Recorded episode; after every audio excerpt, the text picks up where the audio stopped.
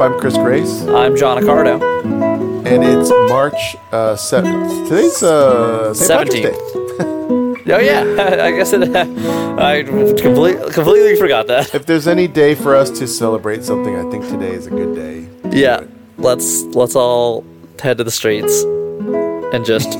assemble in crowds. Yeah. Let's all just stand together as a community. In the most physical way you can imagine. No, don't do any of that. That was a joke. Don't do any of those things. But you probably knew that. Now, technically, by CDC guidelines, we could have recorded this live in person because they still let you have between 0 and 9 people in a room together. Yes, that is correct. But we chose to be the problem is that recording this podcast in the same place requires us to go outside, which is right. That's the main issue. Yeah, so Chris and I are recording this remotely from our own separate homes. So we'll give this a shot. See how this shakes out. I'm thinking since I live in a suburb, I could probably still take my dog. It's raining. I don't know how it is where you are, but it's raining very heavily over here. It's completely dry. Oh yeah, it's been raining for well over a week. It's actually just starting to clear out. I'm going to maybe try to take my dogs for a walk today while trying to maintain 6 feet from other people, which I think is doable.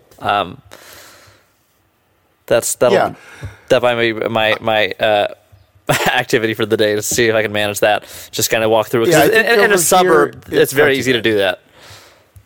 Here, my neighborhood, I guess... Los Angeles in general is not too bad because you just drive everywhere. So right. Neither of us is having to get onto like a subway. New York City subway train. Right. So because of that, obviously all of my comedy shows have been canceled, but also the last time we spoke, you were going to be doing Magic Bar this week.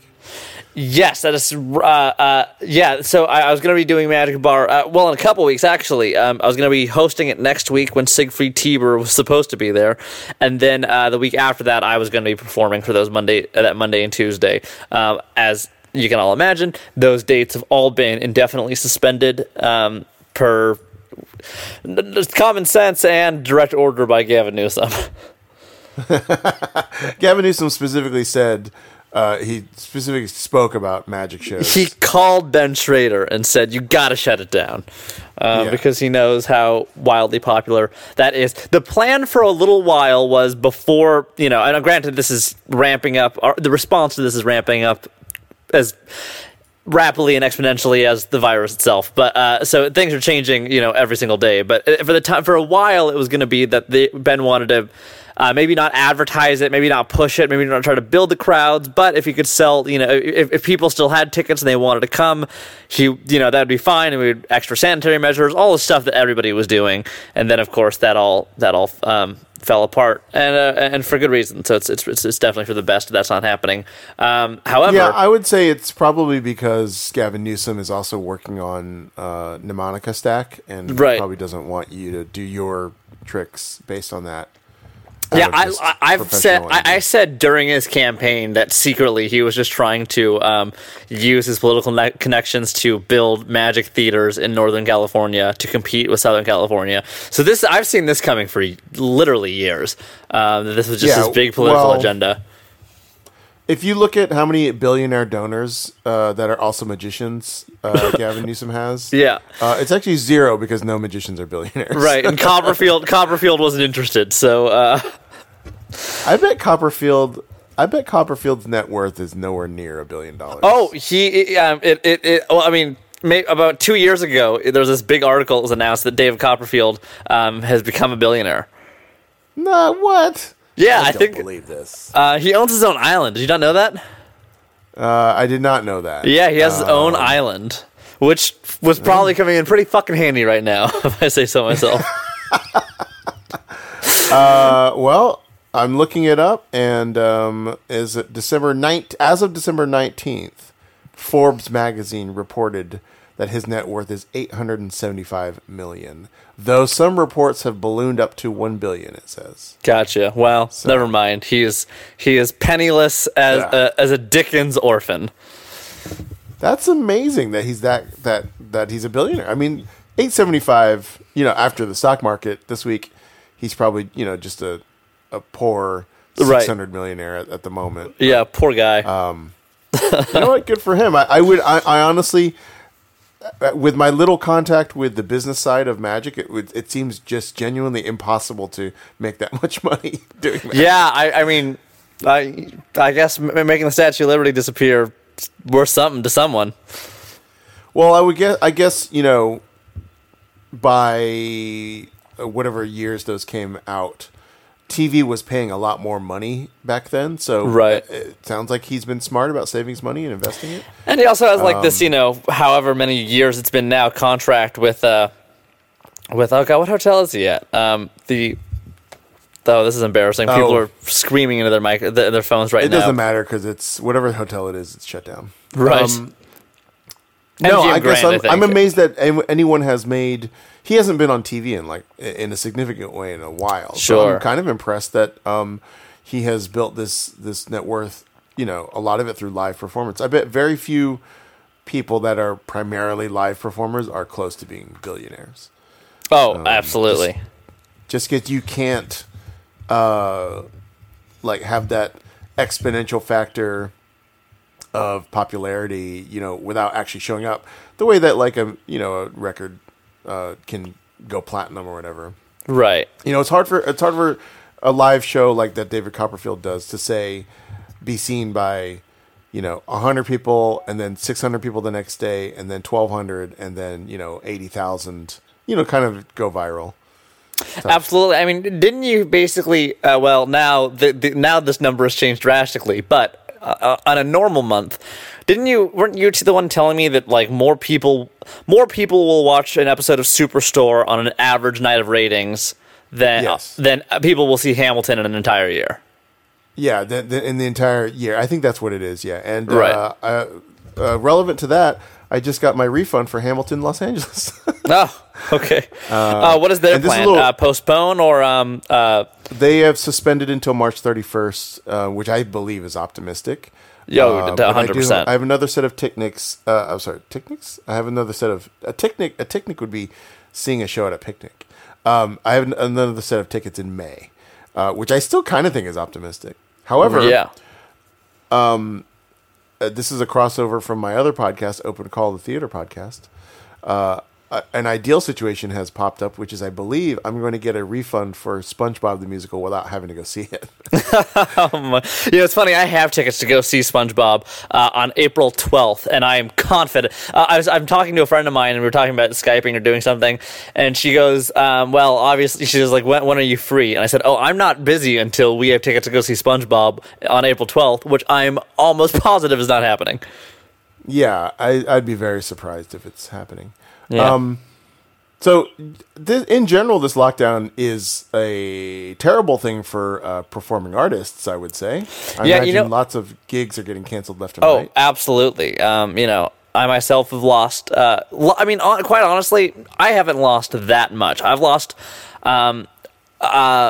between like some private things and then like that Chicago Magic Lounge contract. I've lost about $3,000.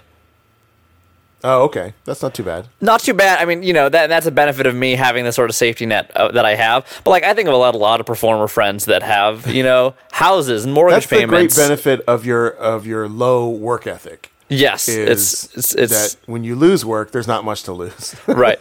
But I think about people, like, who have, you know, kids and stuff. I mean, that's supposed to be a very uncertain time to lose work. And then once this all kind of dies down in somewhere between 1 to 4 months, whatever that estimate is. Yeah, you know, I wonder how long it will take for everything to get back to normal. You know, the president the other day said that there is a likelihood of a recession hitting in the fall because of all this, an economic recession, which will be terrible for the entertainment industry. I wonder if. Because globally, every industry is being hit. I wonder if I have no idea because I'm not an economist, but I wonder if everything is sort of sinking at the same rate right now. Will everything sort of kind of float back up at the same rate since everything's being hit? I doubt it. I don't know. I think that it'll. I was saying last night that I think it'll be very fascinating to see how our society has changed after this. Oh, sure. In terms of, it will not go back to exactly the way it was before. Some things are going to be sort of, things are going to be distorted by this lockdown because, for example, like grocery stores are doing great. Yes. All of your streaming services doing great. Actually, well, they're probably doing well in terms of ratings. They're actually probably not doing great in terms of Well, it depends. I guess if they're increasing their subscriber bases, that's great. But they're also incurring way more costs than they used to because they're probably streaming more hours. Oh, yeah. Server time and stuff. But like, I would say that the primacy of a streaming service is going to be much higher than it was, and the big like. In that area, the question would be if the movie business can recover, because I think we're going to have like 3 months of like almost no movies. Yeah. I did read an interesting newsletter yesterday. That's a newsletter about Hollywood saying, you know, what it's relatively easy for Disney this year to be like, you know, we're pushing, you know, we're okay. Onward isn't going to get like the box office that we thought it was. I think they pushed Mulan back, but it wasn't like a gigantic year in terms of Disney movie releases. But what if this same thing had happened 1 year ago, right? In the lead up to Endgame, yeah. Like, what would they? That you know, what would have happened? Yeah, wow, that's crazy to think about.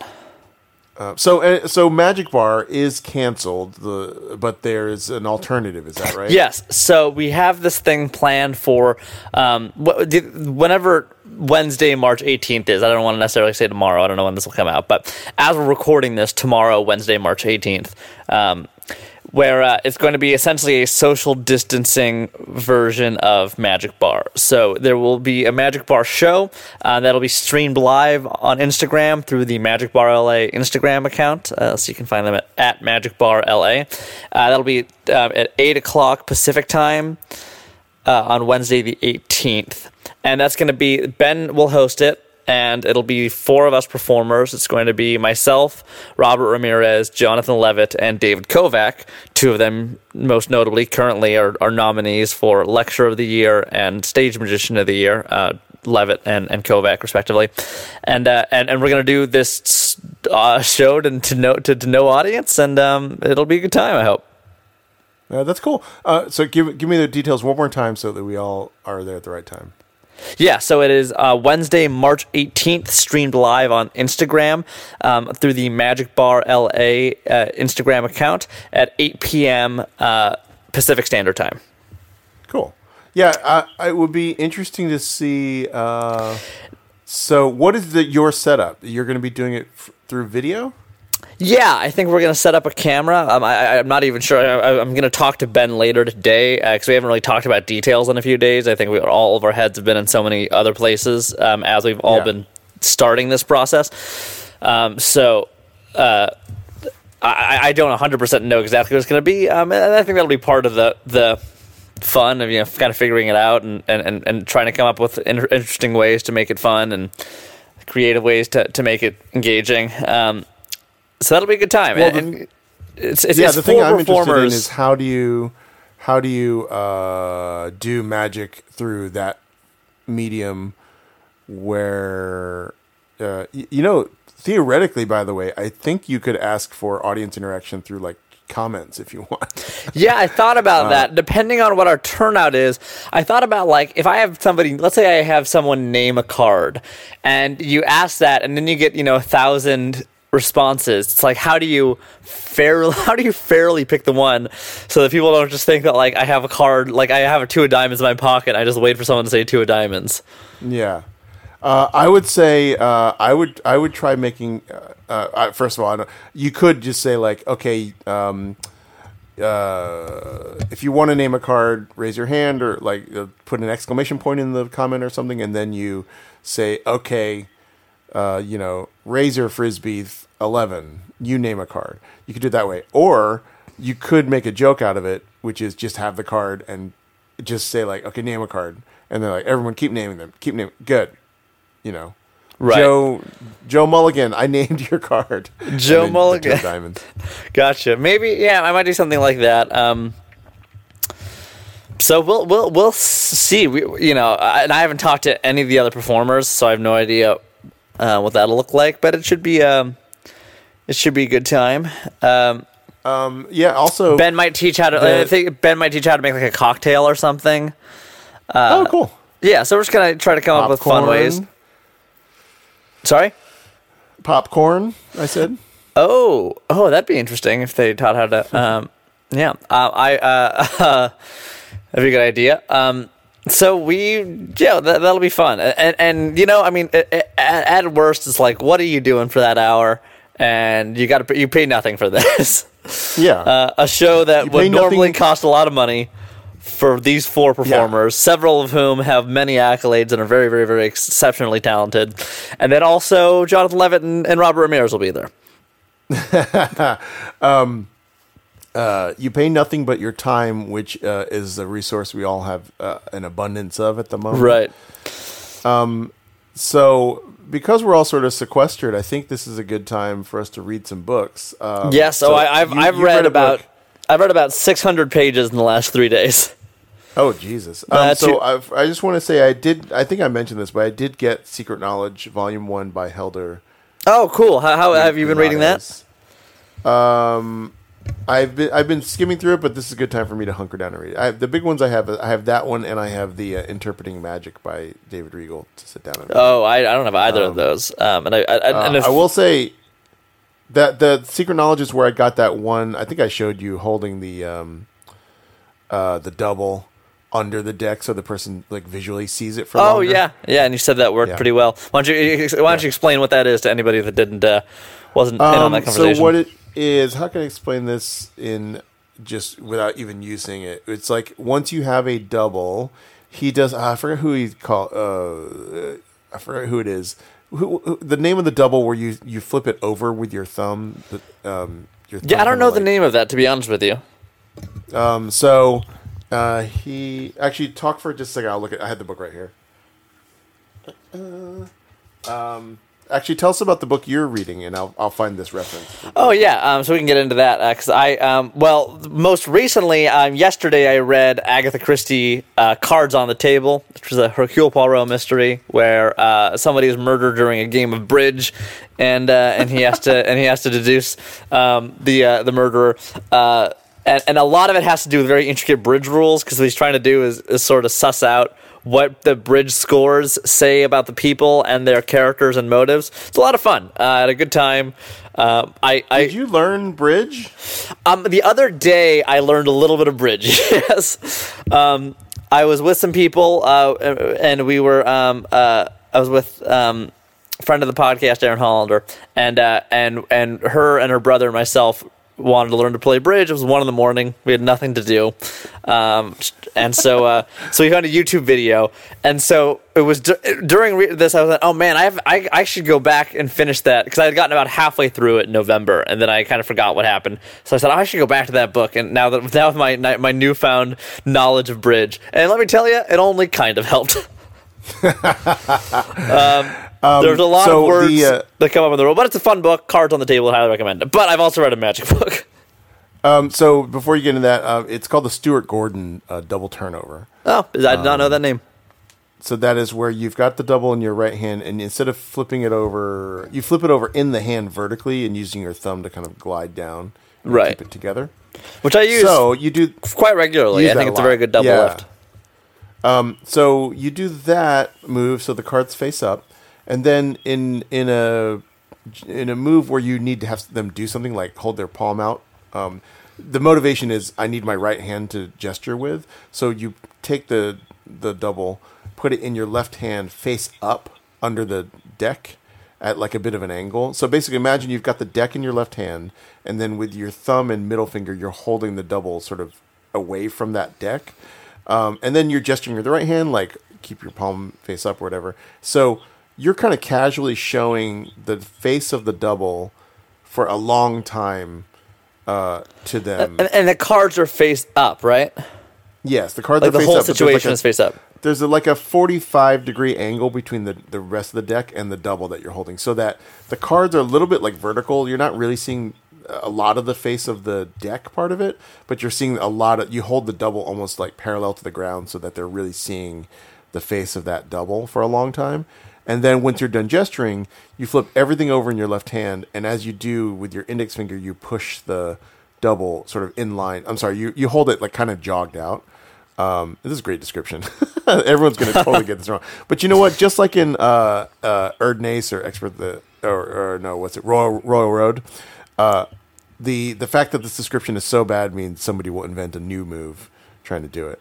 Right. But the basic principle from this Helder move is that you have your eye on the face of this double for a long time before it's aligned with the deck, and then you hand out the wrong card, right? So right, and we do have proof that it works.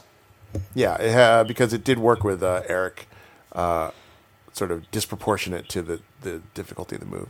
But you read Morgan and West's new book. Right, so on Thursday, before the world had completely caught on fire, I went to the Magic Apple and I bought a copy of Parlor Tricks by Morgan and West. It is their new book. It is produced by Vanishing Inc. It is 355 pages. It's a really pretty book. Aesthetically, the cover is very, very nice. Are you familiar with, I believe his name is George Luck? No, I don't think I am. Okay, he works for Vanishing Inc. I believe I think I met him once. I believe he's a British guy that's usually at their booth demoing stuff at conventions. I think he might have been the one to sell me that mint trick where you thread someone's headphones. You thread a mint in your mouth onto someone's headphones. A trick that no one's going to be doing for about 6-7 months. What about French kiss? You know what I thought about, and we can even edit this out if you think it's so criminally stupid that business. If we were using that as a metric to edit things out of the podcast, would not exist. Right, podcast would be 3 minutes every week. But I was wondering, even once things get back up and running, let's say the entertainment industry, the live performance industry, comedy, theater, music, go back to being fairly stable. I was wondering. I wonder if just deep down, sort of subconsciously, there's something about magic and the heavy use of spectator and audience interaction on stage, intimately with the performer, that people are just not going to be comfortable with for a long time. I think that people will need to be cognizant of it as performers, and I think that there's a great opportunity to do some good new scripts with it. So if you take something that's very hands-on, interactive, where you actually are having to touch the person or move them around and stuff like that. I bet there's a great version of that acknowledges that you can't do those things, and there's probably there's probably a way to get from having to stay 6 feet away from people to a new, very effective method that uses that as the motivation for it. Because you have to stay 6 feet away, that that lets you do something that you couldn't have done before because it would have looked too unnatural. Right. Now, actually, that's interesting that you say that, because actually in my head and the question I'm sort of asking, I'm picturing a scenario where, let's say a year from now, let's say this has completely gone away and now we have a vaccine and everything's managed, however you fantasize this playing out, and all performance arts goes back to itself and the 6 foot thing is not really in play anymore.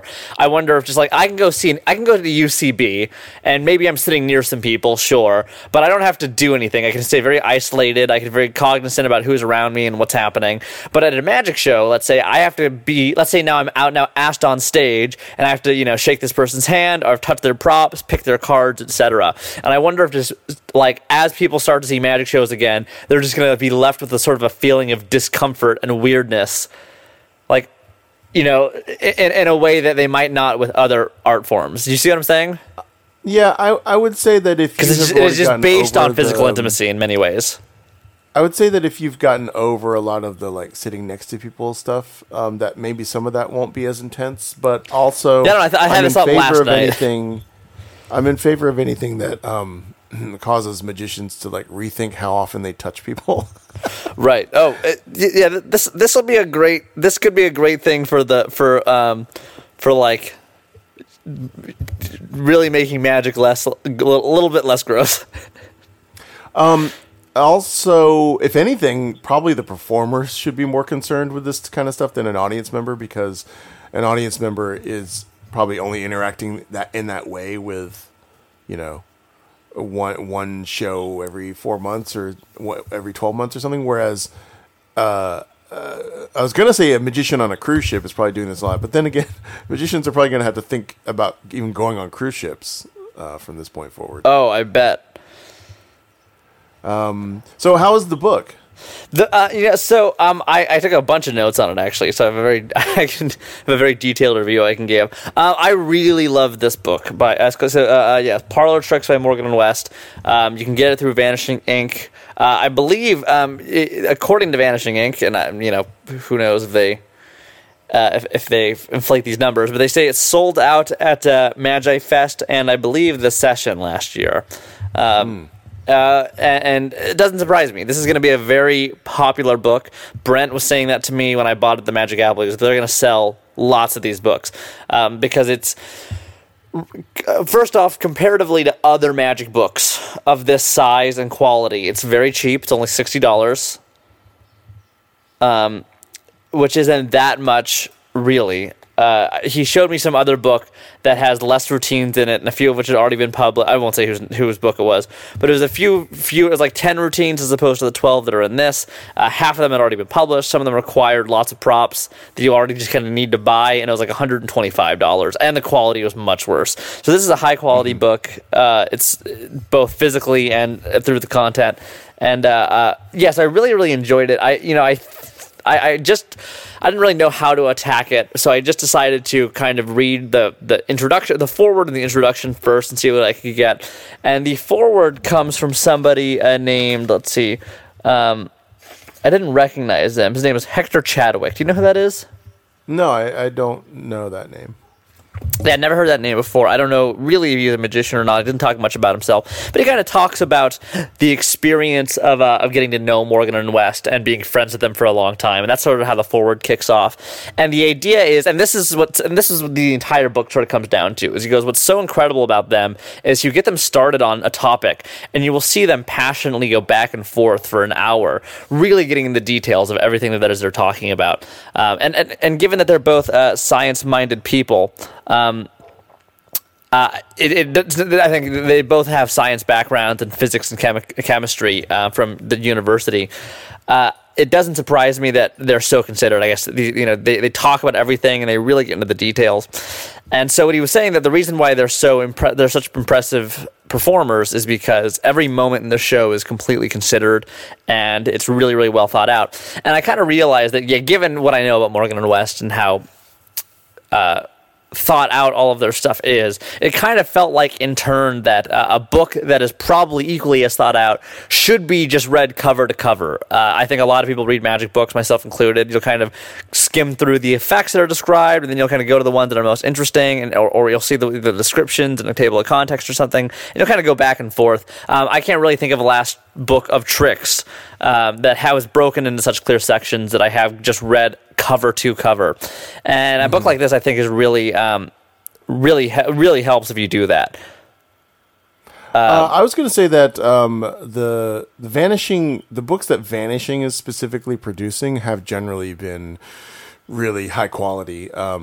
Yeah. I just realized another book I have to delve into is Pure Imagination by Scott Robinson. Right. Another very aesthetically pretty book. This kind of is like, kind of looks like that. Yeah. They seem to really be on the book design game in a really good way. Yeah.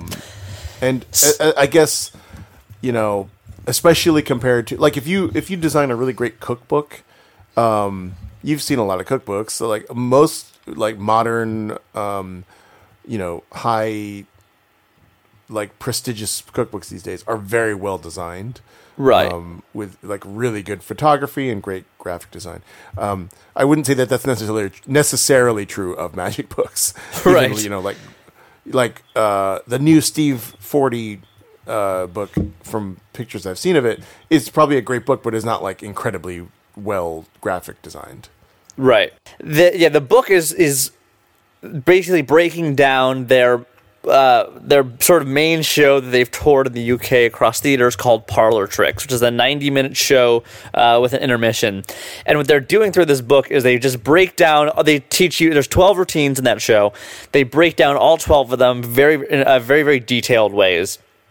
And then following each of those is an essay about some major topic in that routine that they think is important for magic or some way. So, for example, there will be one about they do a ring on string routine where they borrow a finger ring, gets lost, and it is put inside of a paper bag, and then it is impossibly linked on. Their ring is impossibly linked onto a ribbon that is put through the bag before the rings go inside. It's a very good routine, and then afterwards they talk about they use that as a way of getting into an essay about getting rid of card tricks in their show. They talk about how they try to do as few card tricks as possible, and then they go into a thing about how to make something that is normally a card trick into something that is not a card trick. And a card, that trick exists the exact same way as a card trick for many people. There are several prominent performers that perform routines where a card is signed, it goes into the deck is wrapped, put in the box and wrapped in rubber bands, and then that goes into a box, and then, someone comes out with a big sewing needle, like a giant stage-sized sewing needle for some reason, with a ribbon on it, and that's put through the bag, and then when the bag is torn off, the only thing on that ribbon is the signed card, and it's right through the ribbon. Mm-hmm. So they talk about that, and they kind of realize they don't want to do a bunch of card tricks for all the reasons we've talked about on this podcast, and that famous Josh J article about card tricks not being memorable. They sort of admit that they believe that's the case, and they say nothing about this said it had to be a card trick, and we didn't want to fill our show with more card tricks. So they kind of talk about the process of turning into it something without a card, and then it's the exact same trick, and then it's a bit more memorable, and nobody else is doing it. They go, if everybody is doing a triumph routine, and let's say you have the best triumph routine, because it's still a triumph routine, and everybody's still kind of doing it. Because if you try to make that triumph routine into something that is not a card trick, then you're doing something that no one else is really doing. And so the example they gave is the advice they gave. I don't want to spoil too much of what's in their book, because people should go out and buy it and read it, but they kind of give this exercise, and they go, try to break down every trick that you do in your show that's a card trick, and just try to explain what that trick is in as simple terms as possible, without saying the props. So, if you were to describe a triumph, don't say cards are mixed up face up into face down, and then all but one card is put the right way, and the card is their selection. They say try not to put it in those terms. Try to really just think what that trick is. And they go, a triumph would be a normal situation is put in, or normal props are put into chaos, and magically that chaos resets itself or rights itself. They go, when you put it in really simple terms, then there's nothing about that forces it to be a card trick. So they go, then right. You could do it with anything. Like, what if you had a jar full of 5 different color types of beads, and those beads are all mixed up, and then you cover them, and then really quickly all of a sudden all of the beads are separated in the jar. They go, that's the exact same trick, and they go, and that's much more interesting, and it's colorful, and it's memorable, and nobody else is going to be doing it, and then you're the only one doing it, and why wouldn't you want that? For example, now you could do a trick. You bring a bunch of audience members on stage, right, and you say, this group of people is infected with COVID-19, and we're going to mix them up with all the uninfected people, and then you do some magic, and then they're all rearranged, and everybody's recovered from the flu. Yeah. Afterwards. And that trick will have its day, I think. But that is... You're going to see some bad jokes in the next... even when we come back from it. I believe... We've already seen them. When I was at the castle in the Pelor a few weeks ago, that's when it was really ramping up. It was in America. People were talking about it. How bad is it going to get? There were reports of people making inappropriate jokes about it. I heard a few of them. And some of them were just jokes, kind of tasteless jokes. Some of them were, jokes about Asian people. Some of them were bad. Yeah, there's going to be a there's a few magicians that we have seen that I think add it to your your crowd work. You know, if they're from Egypt, you mentioned the pyramids. Now, if they're from China, it's going right into their playbook of of what they're going to mention when they find out where you're from. So the book has a lot of these essays, and each of these essays follows the trick, as they kind of use that as the vehicle to talk about something in the trick that's important to them. One of my favorite essays is one about surprise in magic, and they talk about different kinds of surprise and what that surprise should mean. And they make a really interesting point about a trick where I think it's called something about, I can't remember the name of it, Boris the Spider, I think it's called. It's a trick where, like, if something happens with playing cards on a spectator's hand, and a spider moves around, and then at the end of the routine, they turn their hand over and there's a spider on it. I've seen a version of that where there's, like, a picture of a spider on a phone. Yeah, there's a couple versions. And then while you're doing that, you're placing, like, a plastic spider, like, on their hand or something like that. Exactly, yeah. So basically, they talk about certain types of surprise, and they go, that's obviously going to get a huge reaction. The person screams, but then it doesn't really become about you or the trick. It becomes more about their fear of spiders, and that's not really about you, and that's not very interesting. It becomes more about you, like, triggering like anxiety in them. Right.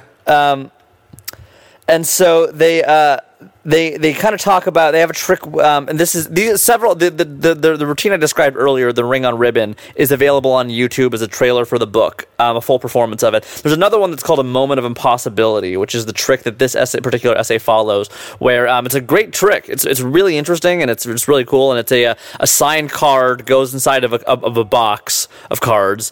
A window is cut off of the box. You can see through the box and see the signed card, and that card vanishes. That deck vanishes and appears inside of a glass jar that it will not come out of. It's too big to fit throughout the neck of the bottle. So then the spectator can verify it's their signed card, and the spectator's then given that impossible bottle with as a souvenir to take back to their seat. That's cool. And it's very cool. And that is also, I think it's called, the routine is called a moment of impossibility. And you can find that on YouTube as well, a full performance of it. And it's really cool. And it looks very, very interesting. So they're talking about their, you know, the kind of surprise they want to instill the audience with. And the way they set up that routine, you kind of know it's going to happen. And they talk about surprise in the sense that you're surprised because even though they knew it was impossible, and even though they kind of knew what was going to happen, it's still surprising that it does in fact happen. They put this much more eloquently than I am now, of course. They say, once we introduce an empty jar and a deck of cards, it doesn't take a huge cognitive leap to think that one might end up inside the other. The question is not what is happening, but rather how is this happening? The question the audience at a magic show should be asking. The narrative of that trick leads to only one possible ending, strengthens the magic because it gives the audience time to consider and internalize just quite how impossible it is. And there's a lot of really interesting stuff like that. You know what's funny is they give some really scathing indictments of magic that I really loved. That's why you love this book. That is part of it. I even wrote in my notes that there's an essay that starts on page 83 called The Scripting and Development of a Trick. And I think that this, 5-page essay is like everything that is wrong, everything that is missing in magic. Is that nobody is going to read this essay or really internalize it. And they go into this great thing about how to script a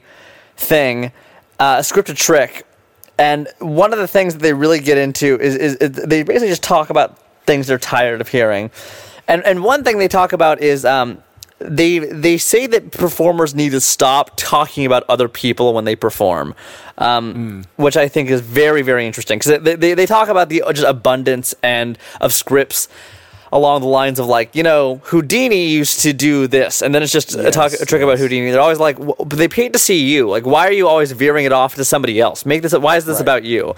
And they beg for no more tricks where my grandfather once showed me this. That's the one I wanted put into. I wanted for my audition. I want to put a story of how my grandfather taught me my first magic trick, and it's the lead into all 4 of the tricks. That's right. So they're all different contexts. That's so fun. Yeah, just all completely contradicting stories. Basically just a allegedly comedic version of the Joker origin story in The Dark Knight. Right. Where he's always talking about different backstories. Yeah. But they have a great little thing here where they say, we would also like to offer a few pitfalls to avoid when scripting your tricks. Firstly, do try to avoid making the trick about other people. That is to say, we've all heard 100 times or more the phrases, "This is a trick my grandfather showed me," "I once saw a magician do this," or even, "Harry Houdini famously did this escape." We would ask why you spend a good chunk of your show talking about how good other magicians are. Your stage show is an opportunity to present yourself to the audience in a way you see fit, and to us feels like a terrible waste to make yourself a tribute act to a select group of figures consigned to the history books. Keep in mind that the audience aren't magicians themselves, and so they simply don't hold old conjurers in the same high regard that we might. Saying, "This trick was taught to me by my mentor, Paul Metcalf," is rather dull if the audience knows nothing of the person you're referring to. And there's a lot of that in this essay, and they kind of go through a couple other big pitfalls. Like, for instance, why should the audience care about the first trick you ever learned? Because that's probably was a terrible trick, so why should they give a shit about it? A lot of stuff like that. And the one they really reel on is they say the term classics of magic. When a magician goes, "I'm going to perform a classic of magic," they're like, the audience doesn't know what that is, and they don't care. All they're hearing when you say that is, "This trick has been around forever, and I don't have any original material to show you." Or they're hearing you say, like, the reason this trick is good is because it is old, and they're like, "What? That the cups and balls isn't good because it's old. It's good because it's good, and that's why it's lasted so long." Yeah. So they have a lot of interesting essays feel, like there's that. There's a lot of didactic feel in magic sometimes. As someone who's watching magic, in what way? There's a lot of. Explain that. Or pedantic, I guess, of like there's often a strain of a magician kind of telling me what's good, or like it's almost like sometimes magicians have sort of inherited this like sense of like the thing that they're talking about, like that a regular person on the street cares who Di Vernon is, you know, and that they.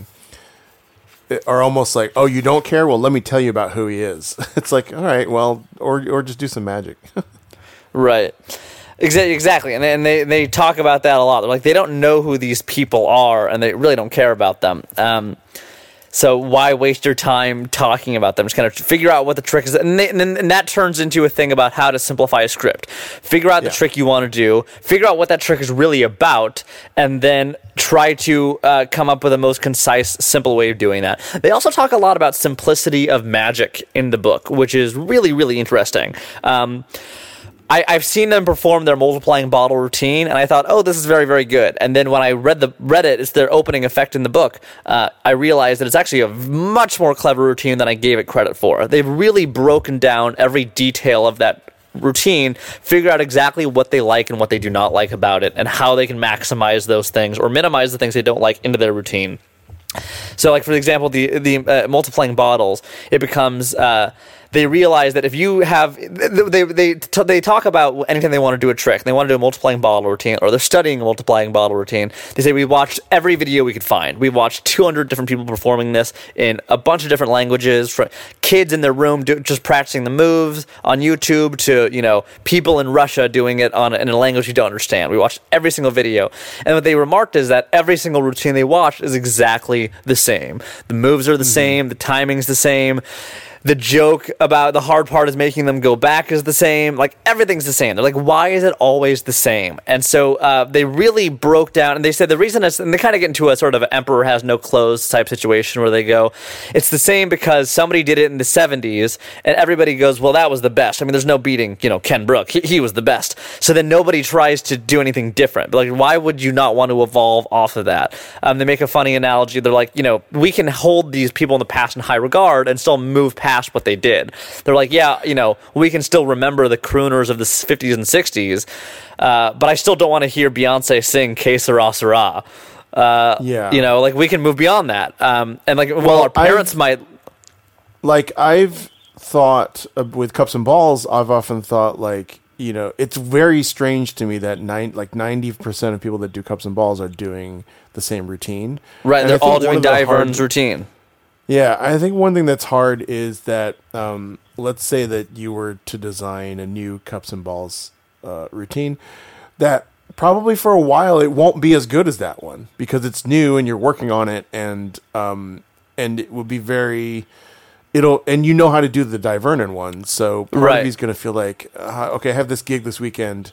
I can either do the one I've been working on, or I can just do this the standard Di Vernon one, which kills, you know.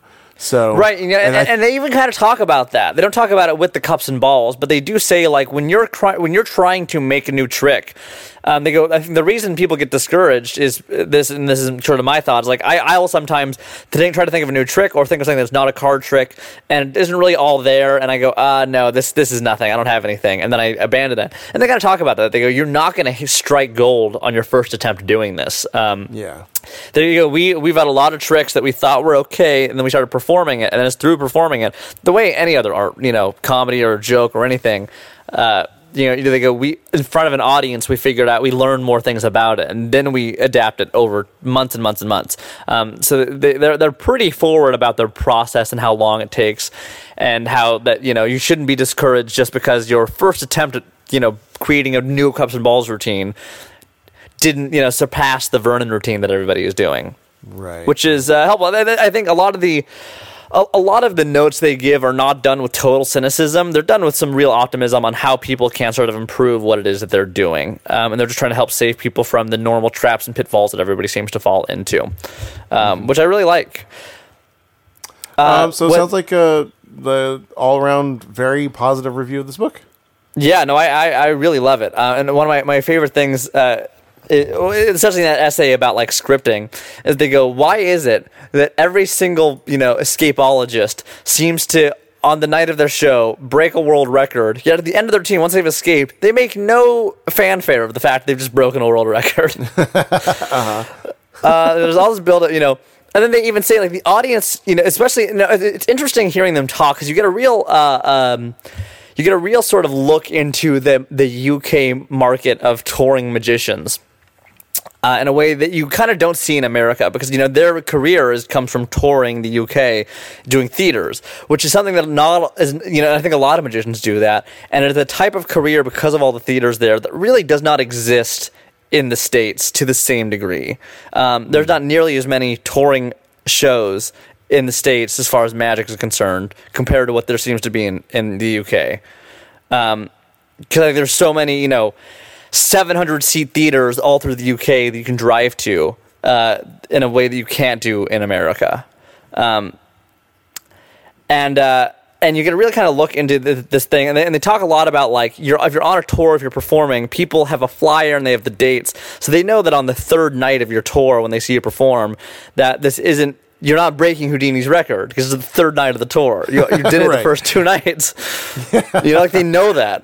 So like, why aren't you off the top of their head, they just go, why not make it about trying to break your own record every night, like from the previous night. Like that's a bit more interesting. And the audience doesn't know that's complete bullshit the moment you get into it.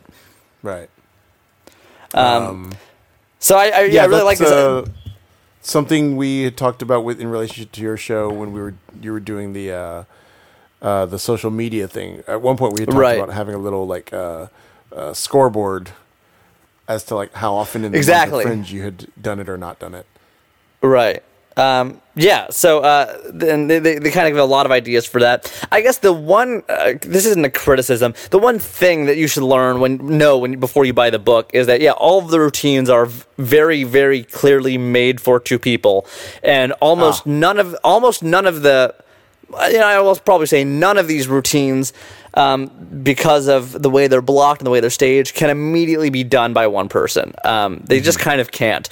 So much of their blocking and their choreography and timing hinges on two people. One person is talking, which gives the other person freedom to just walk over and do something that needs to be done, or walk off stage and grab a prop that needs to be put into your pocket at a particular time, stuff like that.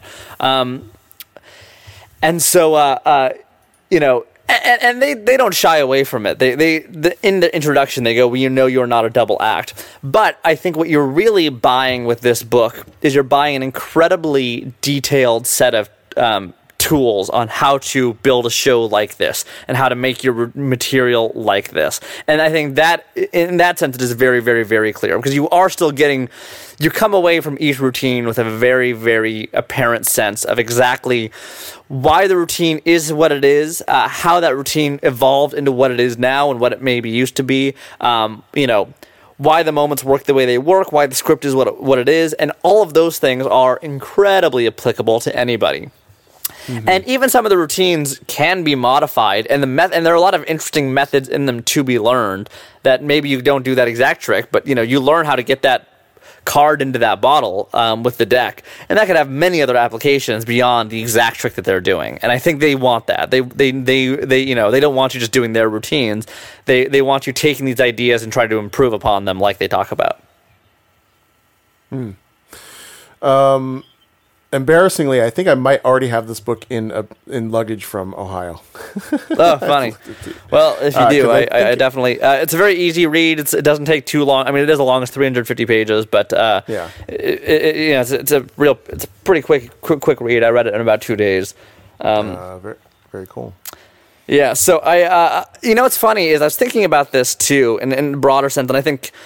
at the very least, with comedy, you could, I'm sure, make a comparison. But I find that some of the most interesting work in magic, or some of the things I've gravitated to the most in the last couple of years, have in many cases been by people that are kind of reeling against magic and the popular trends in magic. Like when I met Morgan and West in Scotland, I met Rhys Morgan at the lounge that our company had, the Assembly Lounge. Because we were both doing shows for the same production company. And I was saying I was a magician, and then I asked them about their show, and they were saying they weren't doing a magic show; they were doing their children's science show called Impossible Science or Unbelievable Science. At any rate, they and he goes, "Yeah, we're kind of on an anti-magic kick right now," and it's funny to me that that. Two magicians who are on the anti-magic kick write what is currently one of my favorite magic books of the last couple of years, because they tap right. so much into these trends that they really, really don't like. They really examine the problems they see with magic and the way it exists. And I think, too, who is somebody else whose work I really loved that kind of complained about magic a lot? And that was Derek Delgadio. In and of itself, he talked a lot about, after that, about, how he doesn't really like a lot of magic and the problems he sees in the magic industry. And then through that kind of creates this very interesting magic work.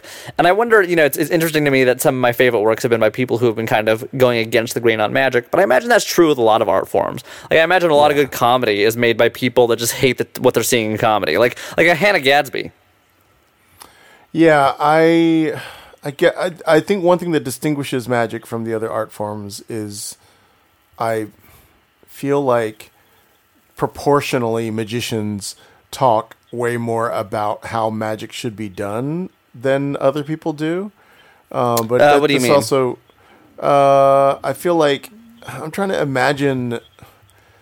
I think because, for example, the music industry is a much more robust.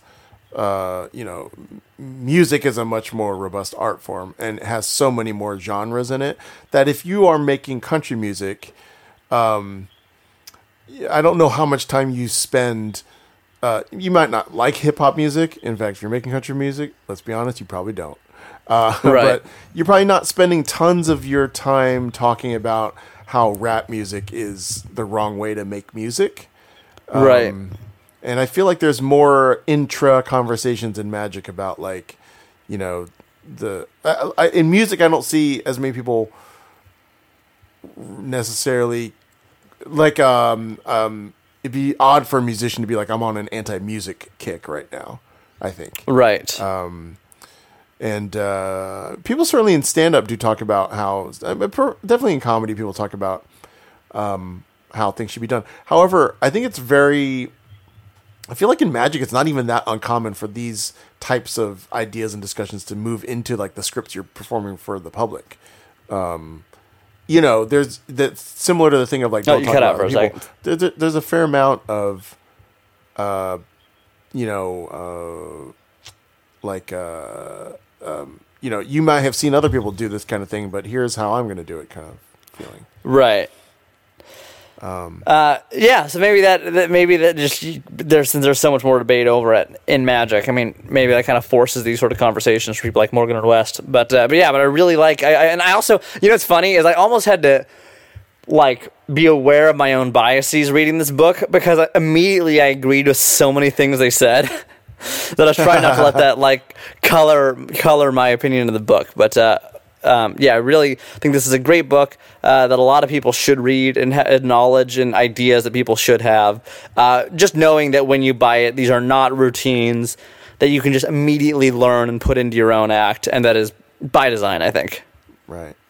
So one more time before we go, give us those Magic Bar details just to hammer. Yes, home. That is Magic Bar. That is Wednesday, March 18th at 8 p.m. on the Magic Bar LA Instagram page. We're streaming on Instagram live.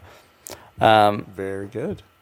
Yeah, so that is 8 p.m. Live on Instagram, Pacific Standard Time, so LA time. So 11 p.m. for people on the East Coast. You know what? Time has no meaning right now. Just stay up. I've been staying up till like 4 in the morning because it's like, well, I have no real reason to get up. So right. Yeah, I've been having some pretty late nights as well. All right, cool. So everyone stay home, stay safe. Don't touch people in any way. Don't touch anybody. Don't go out. And there's also there's really nowhere to go. So yeah, and my guess is next week will also be a coronavirus self-quarantine podcast as well. I imagine that will be the case as well. So we'll see you next time. See you next time, everybody.